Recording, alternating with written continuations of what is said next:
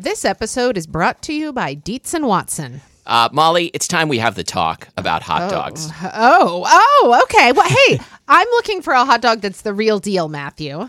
Like a classic hot dog that, like, when you think of like the platonic ideal of a hot dog, I recommend Dietz and Watson's Dietz dogs. Ah, well, I've heard that they're handcrafted and made using only Dietz and Watson premium meat. I can vouch for this because Dietz and Watson sent us a big box of hot dogs and other delights. And wife of the show, Lori, and I had them for dinner last night. We had uh, the classic beef Dietz dogs with on toasted buns with sauerkraut and pickled jalapenos and Dietz and Watson ballpark style yellow mustard. Do you think you'd recommend Dietz and Watson hot dogs for fried rice? Oh, yeah. Fried rice with some sliced hot dogs. I'm going to be doing that soon.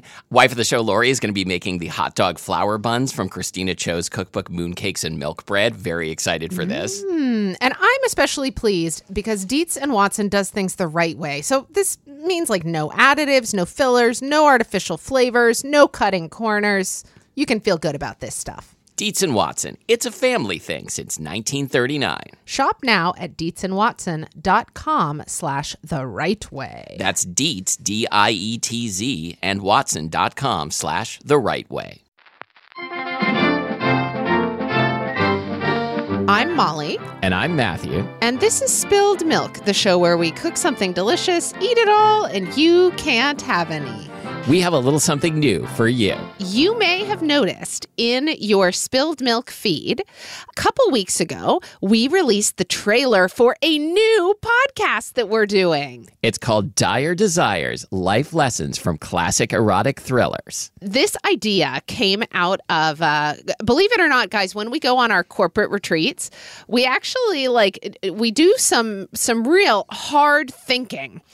And uh, we also, That's my favorite also- erotic thriller, Hard Thinking. hard thinking. With Michael Douglas. We also watch erotic thrillers at night on our corporate retreat because nothing says professionalism like watching sexy movies with your coworkers. Yeah, we make all of our numerous employees gather around the television and we and we put on like a body heat or a body of evidence or something with body in the title and they're forced to watch. We decided that, uh, you know, after having so much fun and, and sometimes so much Pain. disappointment, pain, watching these movies together, we decided to make a show out of it. So it's it, the cool part is it's not just me and Matthew anymore, oh no. guys. Producer Abby is on the mic. She's on this side of the mic this time, guys. And she is a real movie buff. She actually has studied film, unlike me and Matthew. So she brings a whole other angle to this ridiculous new endeavor. Yeah, producer Abby will be like, "Did you notice like this running motif throughout the movie?" And Molly and I will be like, "No, we did not. We never, we've never like- noticed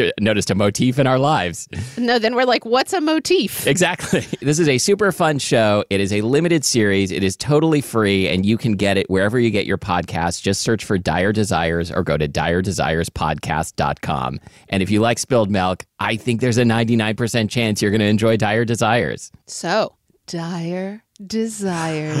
Go check it out. It's got a lot of Molly All doing right. this otherworldly voice that uh, I think even Molly doesn't know where this voice comes from. My own mother heard our trailer for Dire Desires and was like, who's talking? So, That's my favorite thing that's happened. so tune in and listen to me channel a new me. Yeah.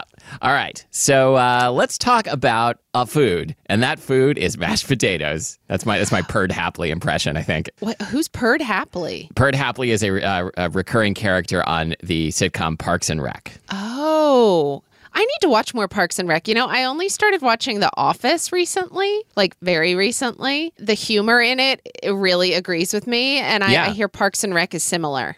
Yeah, Park Parks and Rec is like The Office, but a little more gentle. Oh, a little more gentle. Oh, Yeah. I like I like the the hard thinking of The Office. See exactly. I'm using hard thinking now. I'm still not sure that's what our new hard thinking catchphrase. is. Yeah. If we we start out like a like a comedy podcast about philosophy, let's call it hard thinking. okay. Okay. All right. Anyway, so today we're talking about mashed potatoes, which, uh, frankly, neither one of us is going to be eating during this episode. It's uh, 10 a.m. and Matthew's sitting alone in his dining room. True. And I'm in my closet again. Yeah, mashed potatoes is kind of soft thinking. It is soft thinking. is. Let's tiptoe softly down your mashed potato memory lane. Okay, so I'm not a big mashed potato eater, but there are a couple of key mashed potato landmarks on my memory lane. And one is the mashed potatoes from Al Forno restaurant in Providence, Rhode Island, which also appear in their cookbook, Cucina Simpatica, which is one of the best cookbooks ever. It is a bit of an unusual mashed potato recipe in that it's a skin on mashed red potatoes and you you leave them a little bit chunky, and uh, you put in tons of butter and cream and salt. And that's it. And it's it's great with their sausages and grapes recipe, which we've talked about on the show many times. Have you ever been to Al Forno? I mean, I have heard you talk up this cookbook more than any other single cookbook I think in the history of the show. So, uh, will you tell me more about Al Forno? Al Forno is a Italian restaurant, like a rustic Italian restaurant in Providence, Rhode Island, that has won multiple James Beard and other awards, I think. And it was founded by uh, Johanne Killeen and the late George Germon. It is just inventive enough without going without ever going too far. So they they popularized grilled pizza. So like Oh, you know okay. they, they didn't literally invent grilled pizza, but if you go to a restaurant in the U.S. and get a grilled pizza, some Al Forno is somewhere in the lineage of that dish. It's so interesting to me that uh, that a mashed potato recipe that you particularly love has come out of an Italian restaurant that Right. popularized grilled pizza. Yeah, but like, but they're also like nothing about the the their approach is light. It's you know it's a very like uh, butter, butter and olive oil and cream. Uh, their other signature dish that I also talk about and we've talked about on the show a bunch is uh, is baked pa- creamy baked pastas. Where uh, you know I think it was the crusty corners episode we talked about it.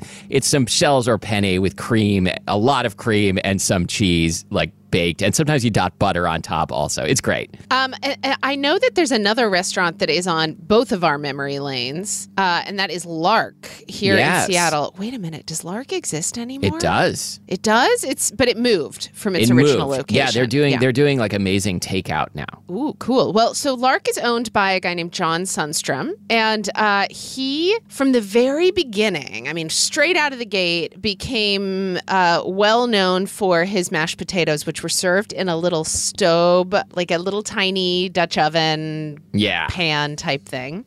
And these were incredibly smooth, thinner than some American mashed potatoes in, in texture, but incredibly smooth, incredibly buttery mashed potatoes, just off the hook mashed potatoes. And I believe that they are modeled after the famous Robuchon mashed potato. Oh, uh, yes, The French it's- chef Joël Robuchon. I know they are because on the menu they're called the pomme de terre robuchon. Ah, okay. Well, anyway, we're going to talk more about the the Robuchon potato here Yeah. in a minute. I think my garage door is opening. I don't know if you you heard that. Well, there's also a leaf blower outside my place. wow, wild wild times here. In yeah, no, no, it's it's like a nature show. Like you can hear the the mating hear the call of the of the leaf blower and the garage door opener, which which are going to mate with each other. they're trying to find each other. What? Uh, anyway, like if if a leaf blower and a garage door opener had a child, what would it be? Would it be like one thing that combined all of the best and worst aspects of a leaf blower? It would be really loud, and sometimes it would like get stuck, like going halfway up and down and just kind of clacking back and forth. These are the bad things about it, but also also it would be really good at like cleaning up leaves and keeping your car safe. I guess.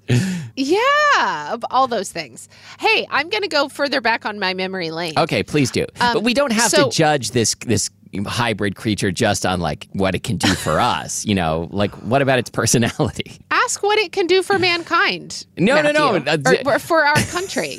oh yes, yes. Is this offspring of a leaf blower and a garage door open- opener sufficiently patriotic? That's the question. Maybe we'll figure it out by the end of the episode. I think we we'll. We'll come back to it. Okay, memory Anyway, lane. So I remember as a kid, I remember my dad making garlic mashed potatoes, and he was always, I can't remember if he used a Julia Child recipe, but he always referred to them as Julia Child mashed potatoes, but he was forever changing the recipe. So I, I think But it was always sort with of like. Julia's permission, right? Always with Julia's permission. She was very involved He would in, get her on the phone. all of our meal decisions at home. Uh-huh. Uh, my dad would call her up and be like, So I'm thinking about simmering the garlic in milk before adding the milk to the mashed potatoes. What do you think about that? And she'd be like, Oh, that's a great idea. It's a great idea. So, yeah, my dad loved to make garlic mashed potatoes. And I do remember him taking whole cloves of garlic and simmering them in a small saucepan of milk. It sounds so Uh, homey. I know, right? I don't know if that's how he always did it, but sometimes. Then, um, when Brandon and I got together, Brandon started making garlic mashed potatoes. Uh, Brandon never knew my dad. I think my mom and I mentioned to Brandon that my dad had always been the, the mashed potato maker at Thanksgiving. So Brandon took up the mantle. Oh, great. And he devised his own uh, his own format for mashed potatoes at Thanksgiving. And what he does, and still does it to this day, is he caramelizes a bunch of onions and some garlic, and then puts them, scrapes all that stuff into a food processor with butter and Mm-hmm. makes basically this kind of you know it's almost like a mousse texture but i guess Oh, this it's sounds technically a- great. a caramelized onion compound butter type thing. And then he mashes that into Yukon Gold potatoes, I believe, with the skin on. And so, so the potatoes don't go into the food processor. It's just making like the flavoring compound butter. The flavoring, yeah. So, Okay, uh, oh, and he uses sense. a bunch of Parmesan too. oh, this So sounds really anyway, good. Yeah, I've never made it myself. I've only watched Brandon make it a, a million times. But yeah, the mashed potatoes of my childhood pretty much always had garlic in them. I think I that think of we that as never... a very 80s 90s thing. Not that not that it's gone away by any means, but like garlic mashed potatoes was a phrase I heard a lot at one time, more so than I do now. people were always just like, "Hey, if you had garlic mashed potatoes, I mean, you'd just you'd show up for your Zoom call, and the first item on the agenda would be garlic mashed potatoes." Yeah, no, I remember that about the 90s. Like a lot of very garlicky Zoom calls. uh, I want to I want to focus on something you said, which was that Brandon took up the mantle of mashed potato making because that got me thinking like is there anything that I've ever taken up the mantle of? And I for a while I was I was like the main Cornish pasty maker in my house, and that was sort of like taking up the mantle of like uh, Lori's mom's pasty making. But Yeah. now now Lori makes the pasties more often, so I don't know if I can really claim the mantle there. Have you ever taken up a mantle? Is what I'm asking. I don't think I've taken up any mantles. Um, Okay. Well, Do you have a mantle at your house? I think I have a, a small mantle. Over my fireplace, there's this weird ledge that's like three bricks long and it's off center from the fireplace. Mm-hmm. It counts. It's like just big enough and weird enough to like, I don't know, put like balance a piece of kid art and a box of matches on. yes. Yeah. Um, Do you have a know, mantle? I don't. Uh, we had one as a kid. At some point, like I really got the sense that if something was really special, it would go on the mantle, and like I was kind of into this idea. And now we don't have a mantle, and so if something is really special, it gets magneted to the fridge. Yeah. The the like place of pride on the on the fridge now contains like both Iris's and my cer- certificates of passing the Japanese fluency test. Oh, I didn't know Iris had done it too. Yes, Iris Iris did a, uh, a different level than I did, but we both passed. That's so cool. Uh, wait a minute, hold on. But the mantle that we're talking about, taking up the mantle. I mean, it's not like it's not like my it's not like Brandon. No, I think I refers the to mantle something off my dad's fireplace. Oh, I hope he didn't. I think it's more like a breastplate or like something that goes on your chest, right? That's what yeah, a, man- a I think mantle I is. think you're right, or it could be the mantle of the earth. Because like if you took up the like the I think it's a mantle of the earth. Oh, it is. the, wait, the mantle Well, of the like, I- earth is a I'm- bra, or I'm sitting here. No, I'm sitting here What are you minding doing? like it's something that goes on your chest. oh, right, right. I'm just rubbing my own breasts. Yeah, uh, like in the, our- the, the rubbing went on much call. longer than necessary to make the point. And then I started doing it, and I was like, "This feels nice." of course it does. Uh, Okay, so what, what was this episode about? Mantles? oh, Oh wait, so you said you said Brandon did not pry the mantle off of your father's fireplace, but imagine if he had. That is a confident move. Yeah, Okay. imagine if that was how men like, uh, you know, like, like, I, sir, I've come to ask your daughter's hand or ask your permission for your daughter's hand Uh-huh. marriage, and then you got to pry the mantle off the wall to show what a man you are. That you can, you know, you I can think- provide for. I don't think your I would have father-in-law's succeeded daughter. in prying that mantle. I don't think you would have either, but Wow, your hair was very powerful. Your hair That's was very powerful at the time, so don't underestimate the strength it would have given you, like Samson. Yeah, but it turns out, like, exactly, like all my power was in my hair, which has been gone for decades. And, like, so now I have no strength left to pry a mantle or anything else. But you've been doing your your daily yoga here. I have been doing my daily yoga, and, like, I can, uh, I can still have just enough strength to mash a potato. Oh, wow. Which Thank brings us back to mashed potatoes. The other mashed potato on my memory lane is the mashed potatoes found in the dish potato gâteau, which is from the Italian country table by Lynne Rossetto Kasper, like her version and the one that I first encountered of this rustic Italian dish, which is like a potato pie that is based on mashed potatoes but can have like a bunch of different things in it. Like I usually make it with fresh mozzarella and peas and soppressata, and uh, then you put breadcrumbs on top. Very tasty. You know, Luisa Weiss, who was the author of My Berlin Kitchen and Classic German Baking, she lives in Berlin. And in the time that we've been in lockdown, she has been posting a lot of videos in her Instagram stories of, of what she's been cooking for lunch and dinner. Oh, yeah. She's just a fantastic and very like unfussy cook, and it's just a pleasure to see even her most boring meal. However, she made something in early May that kind of sounds like a like a slightly uh, Germanified version of of this potato Oh, that makes thing. sense. It was mashed potatoes. I think it had either ham or bacon. I think it had some cheese, and it looked like it had maybe breadcrumbs on top. You could cut it into wedges. Anyway, oh yeah, it looked this fantastic. this sounds very much like the same the same dish that uh, probably has like seeped across borders. Yeah, it should. It it sounds like it should seep. It sounds very lovable. It should seep. Um, Things that are lovable should, should seep. If you if you love some if you love somebody, let them person. let seep. them seep. I knew where you were going there. Um, It's disgusting.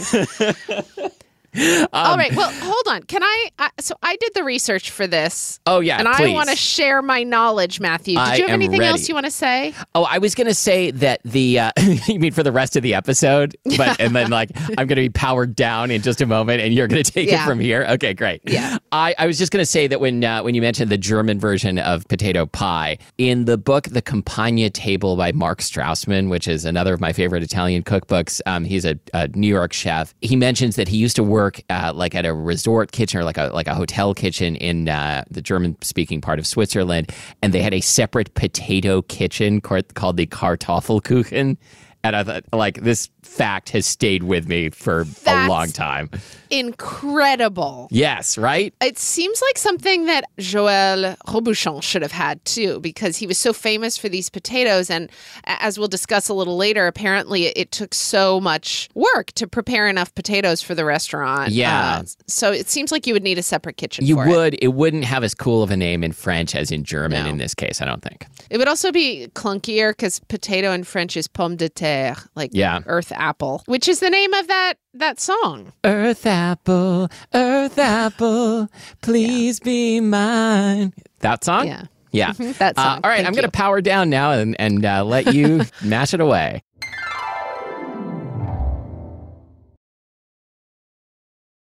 Ophthalmologist Dr. Strauss has seen firsthand how the metaverse is helping surgeons practice the procedures to treat cataracts.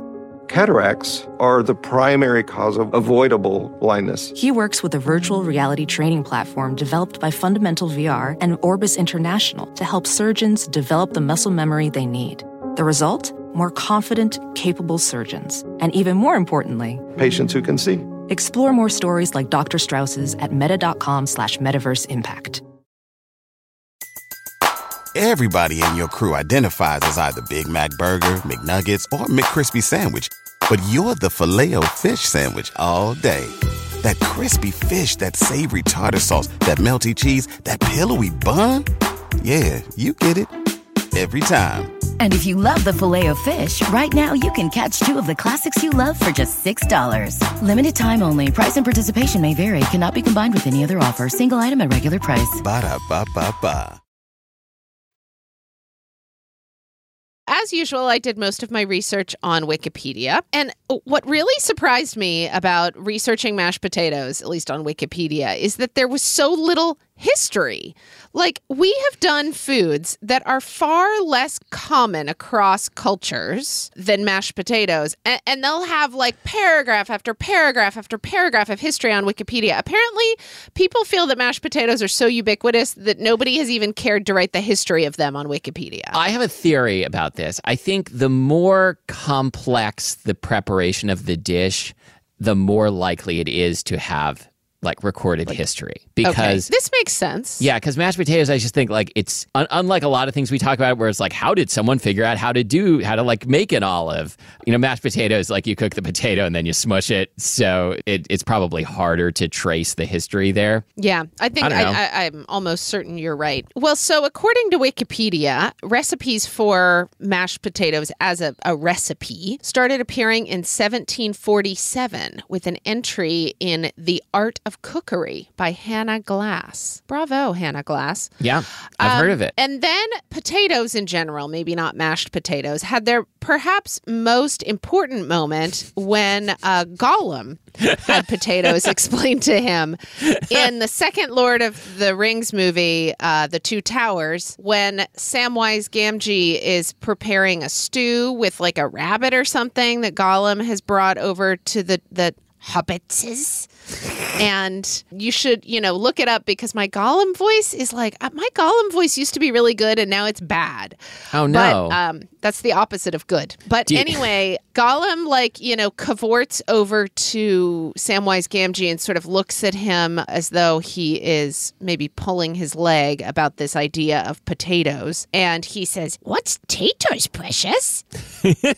My- um, you're right. Something has happened to your Gollum voice. I think you need to go on a quest. What's what's Data's precious? That's there better. Was, that was better, right? You need to. I think you need to throw something into the crater of Mount Doom in order to I get your I Gollum do. voice back. I don't anyway, know then, what it is, but I hope it's not me. Then Samwise Gamgee responds, "Potatoes, boil them, mash them, stick them in a stew." Do you remember oh, that? I haven't. I've only seen the first movie.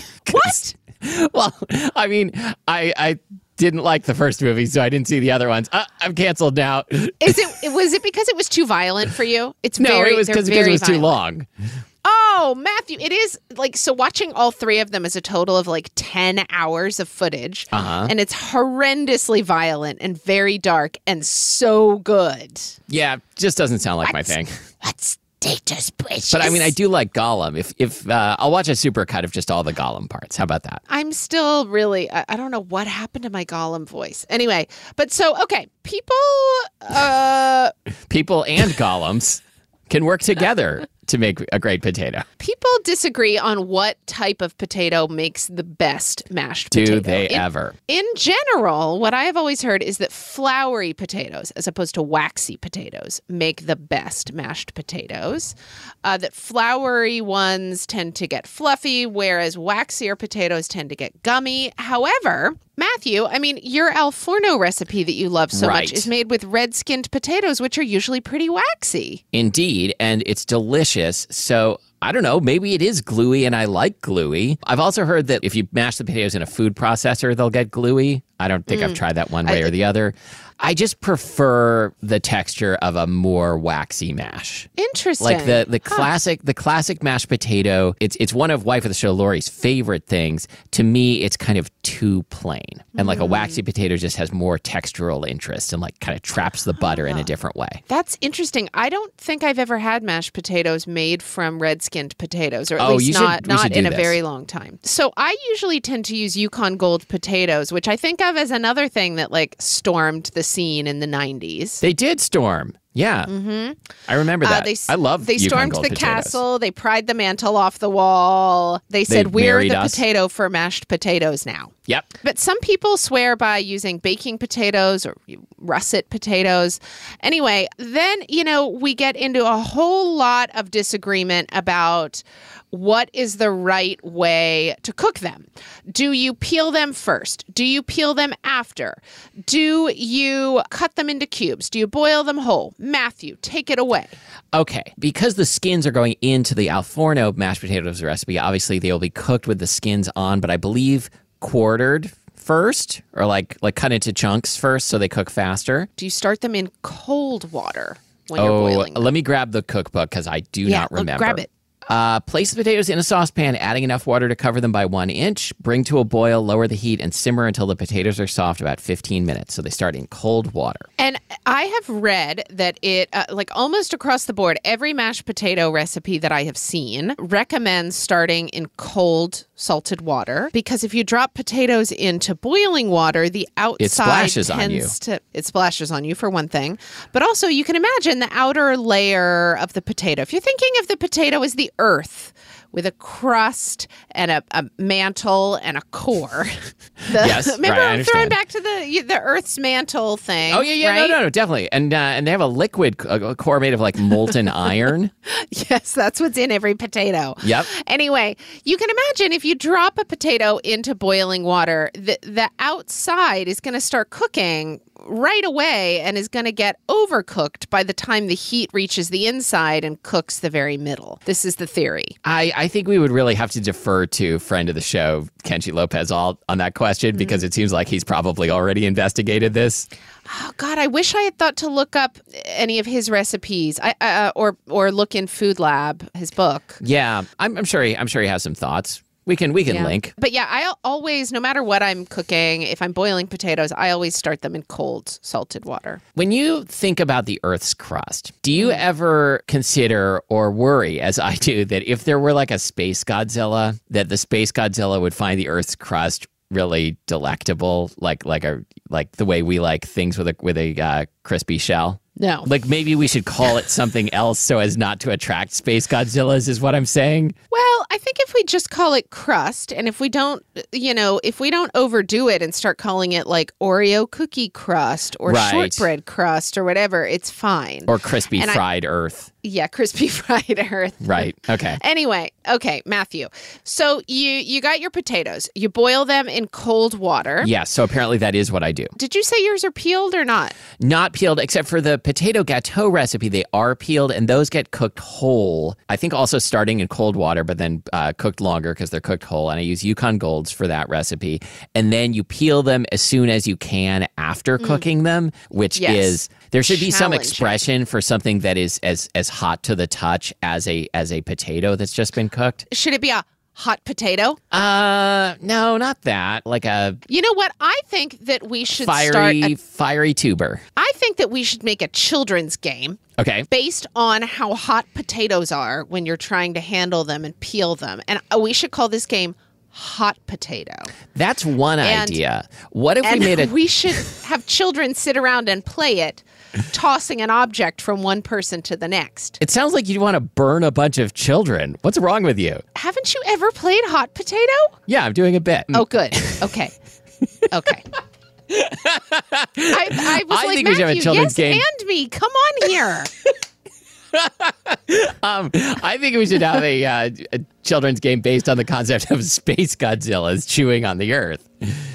Oh, that sounds like a lot of fun. It does. Yes, I've that's played hot potato. Taika. Um, yeah, that's true. I've also played.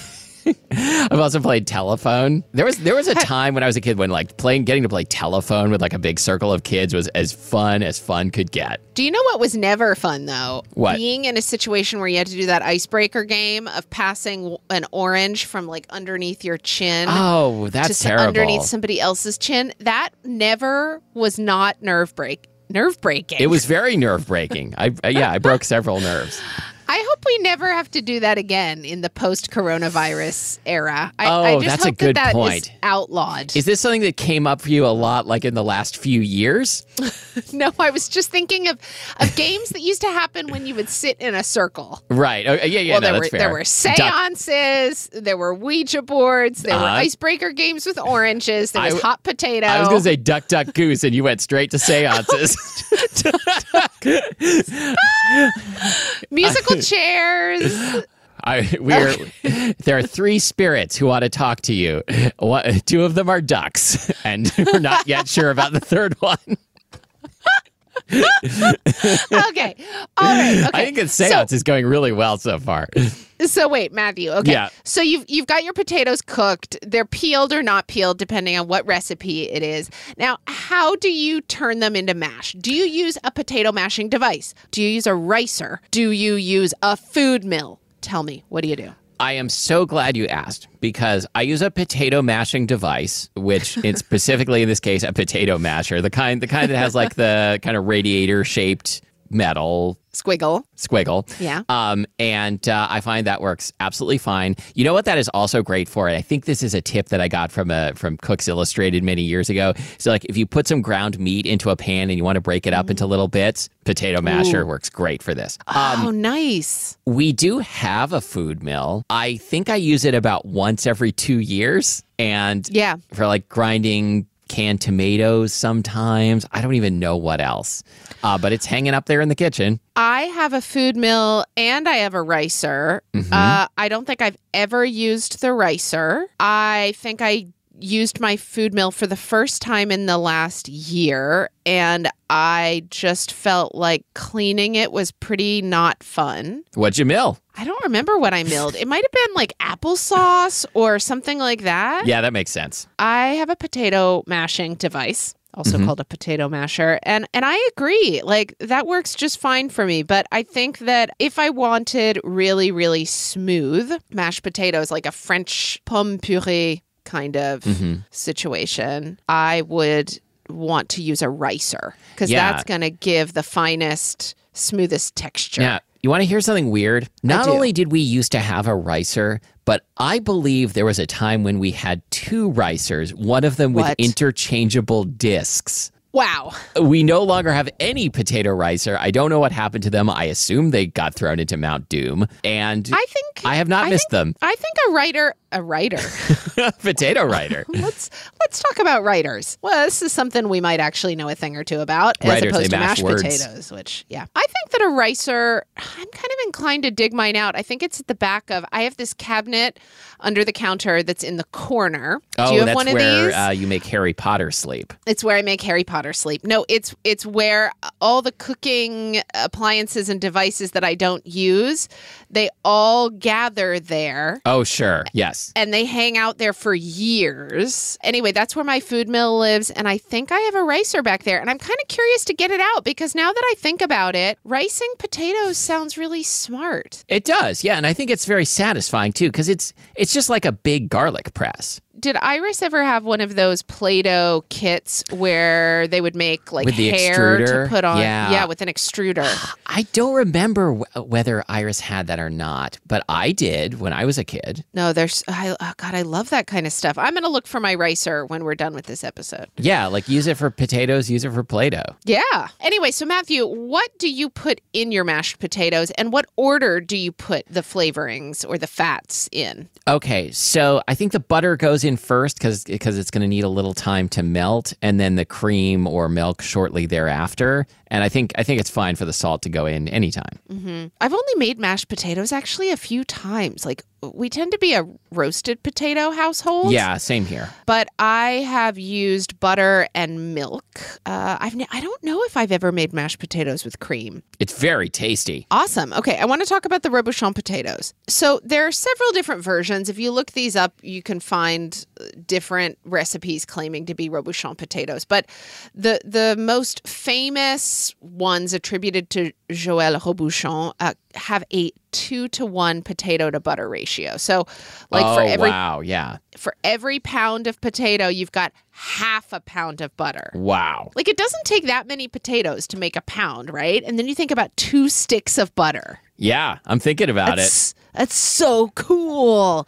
So apparently, uh, by the way, Robuchon is is no longer alive, but apparently there is some sort of legend of, or there's a video out there. That his that his spirit roams the pastures of France, just like putting butter in stuff. Yeah, I was going to say that that he um he is the patron saint of buttery mashed potatoes and and he flies over people's houses and drops more butter into their mashed potatoes. That makes sense. There's Down the apparently a video of him somewhere uh, in his kitchen hassling some poor low on the the the ladder cook who is ferociously whisking some potatoes and Robuchon is saying encore du beurre du beurre du beurre like more butter more butter more butter Oh, but like then you just know that there's going to be a point where uh, where the underling puts in one pat of butter too many, and then Robuchon is going to just lose his Moins shit. du beurre, moins du beurre, du beurre. but you can't do that. You can't you can't suck butter out of mashed potatoes.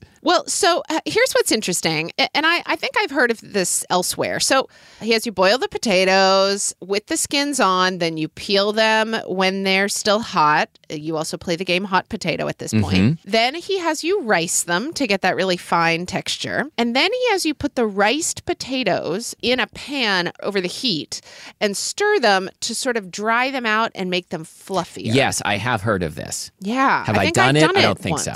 Anyway, then he has you add the butter, diced butter that must be cold. Interesting, right? Yeah, although like that's that's a big thing in in French cooking. I think like a monter au beurre with with cold butter, so that Yes. Emulsifies better. Maybe I don't know. I don't know what the what the deal there is. Yeah. Anyway, I believe you do this, you know, still on the heat. And then uh, you've heated up the milk, and the milk goes in hot. So cold butter first, then milk, and then you whisk the mixture a bit to lighten it before serving it.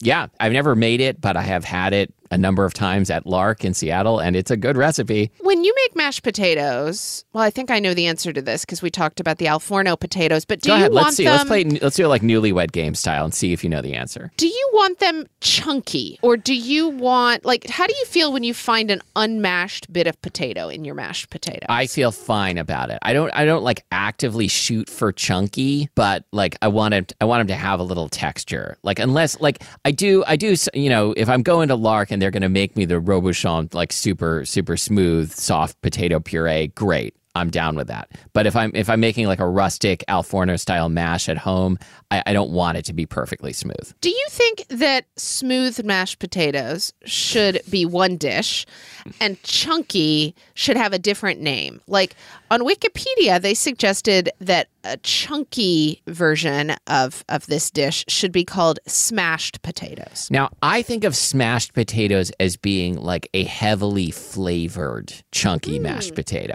Really? Yeah, like I don't think of it as smashed potatoes unless it has like, you know, like cheddar and chives and bacon in it or something like that. Oh God, I would have never thought of that. That's so interesting. I, I- mean, not don't know where I interesting at all, that. really. But but uh, I No, no, yeah, this is the most interesting segment of our show. Is like what what stuff like like ask names throw out some other food What words. I'll tell you what they you what they in? uh what they designate right. to me. I I can't think of anything. Just the name of any any- dish. Uh, elbow macaroni. That is a whole roasted fish topped with uh, scallions and ginger, and then you pour some oil over it, and it, and it kind of sizzles. Okay. Um, chicken noodle soup. Chicken noodle soup is a flatbread um, that is uh, from uh, originally from Central Asia, and uh, you cook it. You cook it over like a hot stone. Oh, it's and, that uh, one that's got scallions in it. Uh, no, you sprinkle it, it. That's a that's a different one. What you, uh, you're thinking Oh. of Sni- a Snickers bar is the thing you're thinking of. Uh, this one has sesame seeds. Chicken noodle soup. okay, This is our dumbest segment it's, it's our yet. dumbest bit we've ever done. Okay, wait. Congratulations. All right, Matthew, hold on. I want to I want to turn our mashed potato discussion away from gonna turn me from off again? actual like fresh potatoes. I'm, I'm going to power you down. Okay, Okay, Math, Matthew, have, have you ever made instant mashed potatoes? I can't answer that. I am powered down. Um, you have to to wake me up again. You have How to say you have to say hey hey Siri. hey Siri, have you ever made instant mashed potatoes? I found information on instant mashed potatoes at potato.org. Uh, I don't think I've ever made the instant mashed potatoes. Like I, I'm, I walk by them in the supermarket. I love that you said the instant mashed potatoes. I've never made the instant. I think, I think my brain was thinking the instant pot. Oh, okay. I know I've eaten the the, the instant mashed potatoes. I'm just gonna go lean into it, uh, like in a in an institutional context, uh, like at like at a uh, college dorm, that sort of thing. Oh but, yeah, I uh, think we all have without yeah. without realizing that they were the instant mashed potatoes. um, can we call our band the Instant Mashed Potatoes? That's Let's do like like I for want a pop band. I love it. Have you made the instant mashed potatoes at home? I never have. What are they called? It's like potato buds? Is that one of the brands? Yes. Yes. Love that name. It's never it's never occurred to me to buy a box of instant mashed potatoes, although it does seem like really good lockdown food. It does. I yeah. notice again to to you know nod in Luisa Weiss's direction. I have seen her in her Instagram stories using boxed instant mashed Oh, yeah. potatoes. No, I, I'm- I don't have uh, any problem with it. No, I mean they're. I, I'm sure I've eaten them many times and thoroughly enjoyed them. But Yeah. it's interesting. Usually, when we buy them at the grocery store, they usually apparently come in the form of flakes. Mm-hmm. Whereas when you buy them in like huge quantities for like an institutional setting or whatever, they come in granules. That is interesting. Isn't that thrilling? I know it's so exciting. Okay. All right, Matthew, let's let's wrap this thing up by talking Okay. a little bit about about some serving suggestions in Okay, case yeah, no, I'm people excited don't know what for to this. do with their mashed potatoes. Bangers and mash. Love it. So this is the the bangers being sausages. Mm-hmm. Yeah. Okay. Colcannon. We made this on our like St. Patrick's Day episode, which I think was in 2010. It's delicious. I remember when we made it thinking, this is great. I'm going to make this more often, and I've never made it again. Is it with Um, scallions? Is mashed potatoes with cabbage? Leeks? I don't know. Clearly, don't that makes sense. anything. All right, great. Bubble and Squeak. So you wrote a description of Bubble and Squeak, which sounds really good. I don't know if I've ever eaten it. It's one of these dishes where the name is so entertaining that I forget what the dish is. I had to look it up. The idea of it is that you take whatever vegetables and meat is left over from your like uh, your Sunday roast. If you're in the UK and Okay, you're doing a yep. Sunday roast, Like You you take the have roasted a joint. You've roasted a joint, Mm-hmm. yes, and then you smoked it. You take your cold mashed potatoes, whatever veggies are left over, whatever meat, and you pan fry it. And bubble and squeak, of course, refers to the sound that the various meats and or the veggies make. Yeah, because like this, England is really is really like where like this type of dish happens. Like with dishes with with names that are so funny that I can't remember what the dish is. Because like spotted dick, don't I know it's a dessert, but I don't know what's in it. Toad in the hole. I know you take a sausage and you drop it into something, but I'm not sure what. I think probably the crater of Mount Doom, but I haven't looked it up. That's all I can think of. Bedfordshire clanger. Don't know what it is. I think I, I think I know the answer to this, but I want to hear it from you. Do you like your mashed potatoes with gravy? Not a big gravy person. I was going to guess that based on your condiment aversion. I well, I don't like you know ketchup. I just don't want anywhere near me. Gravy, like I don't have a problem with it. It's just not something that I get excited about. Again, don't like I, I've already been canceled because of what I said about the Lord of the Rings, and so like I'm just gonna like gra- this the gravy thing's not gonna make it any worse. No, no, it's not. I I don't really understand gravy, and I, hmm. I've eaten lots of different people's gravy. I, I, put notches on my bedpost every oh, time people I eat people who were somebody's seeping gravy. gravy. I've eaten lots of different gravies, and I think I just don't care. Yeah, I just don't. I just don't want gravy, and I think that good mashed potatoes are so good that like I just don't want to screw around with anything. Okay, let's let's move ahead to something I do like. Uh, mashed potatoes as a topping for shepherd's pie or cottage pie. This is not a dish that I eat often, but every time I do, I'm like, oh, this is great. I think we've talked about shepherd's pie or cottage pie on the show before, and I've mentioned the mother of my childhood friend Jennifer. Her mother was Linda Pascal, the one who always had like a box of Franzia wine in the, the fridge, and who had she like the one who now lives in Paradise Coast, Florida, or something like Uh, that? She lives in in uh, in Naples, Florida. Okay. Anyway, Linda is a fantastic cook, and one of the things that I always think of her making from my childhood was shepherd's pie. And I remember eating it at their house and begging my mother to make it, and it never happened. So, but yeah, shepherd's pie, so good, but. It's Yeah. like one of those things that uh, has not made it into my rotation. Yeah. It okay. should. I'm gonna I'm gonna make a shepherd's pie sometime sometime in the next month. That's my pledge to you. I'm gonna write it down right here. And then, of course, mashed potatoes get used in other things. Like, uh, you know, you, you have to mash potatoes to make gnocchi. They sometimes go in like different cultures' potato dumplings. Oh yeah, like p- pierogi, potato pierogi, like that. That's mashed potatoes in there, right? Those are great. Uh, basically, I, th- I think. Gnocchi. Have we done a gnocchi episode? We probably have, right? No, I'm almost certain we haven't. Okay. Well, then let's put that on the list. Great. Okay, cool. I love gnocchi. Okay. Okay. All right. That's it. We can Oh, power this God. one down. You can find us online at spilledmilkpodcast.com and facebook.com slash spilledmilkpodcast, uh, Instagram at spilledmilkpodcast. Our producer is Abby Cerquitella. Don't forget to go subscribe to our brand new show, Dire Desires. Just go to diredesirespodcast.com. Seriously, we think you guys are going to love it. We had so much fun doing this show. Go listen and let us know what you think. Please do. And until next time, thank you for listening to Spilled Milk. We're your potato buds. I'm Molly Wizenberg. and I'm Matthew Amster Burton.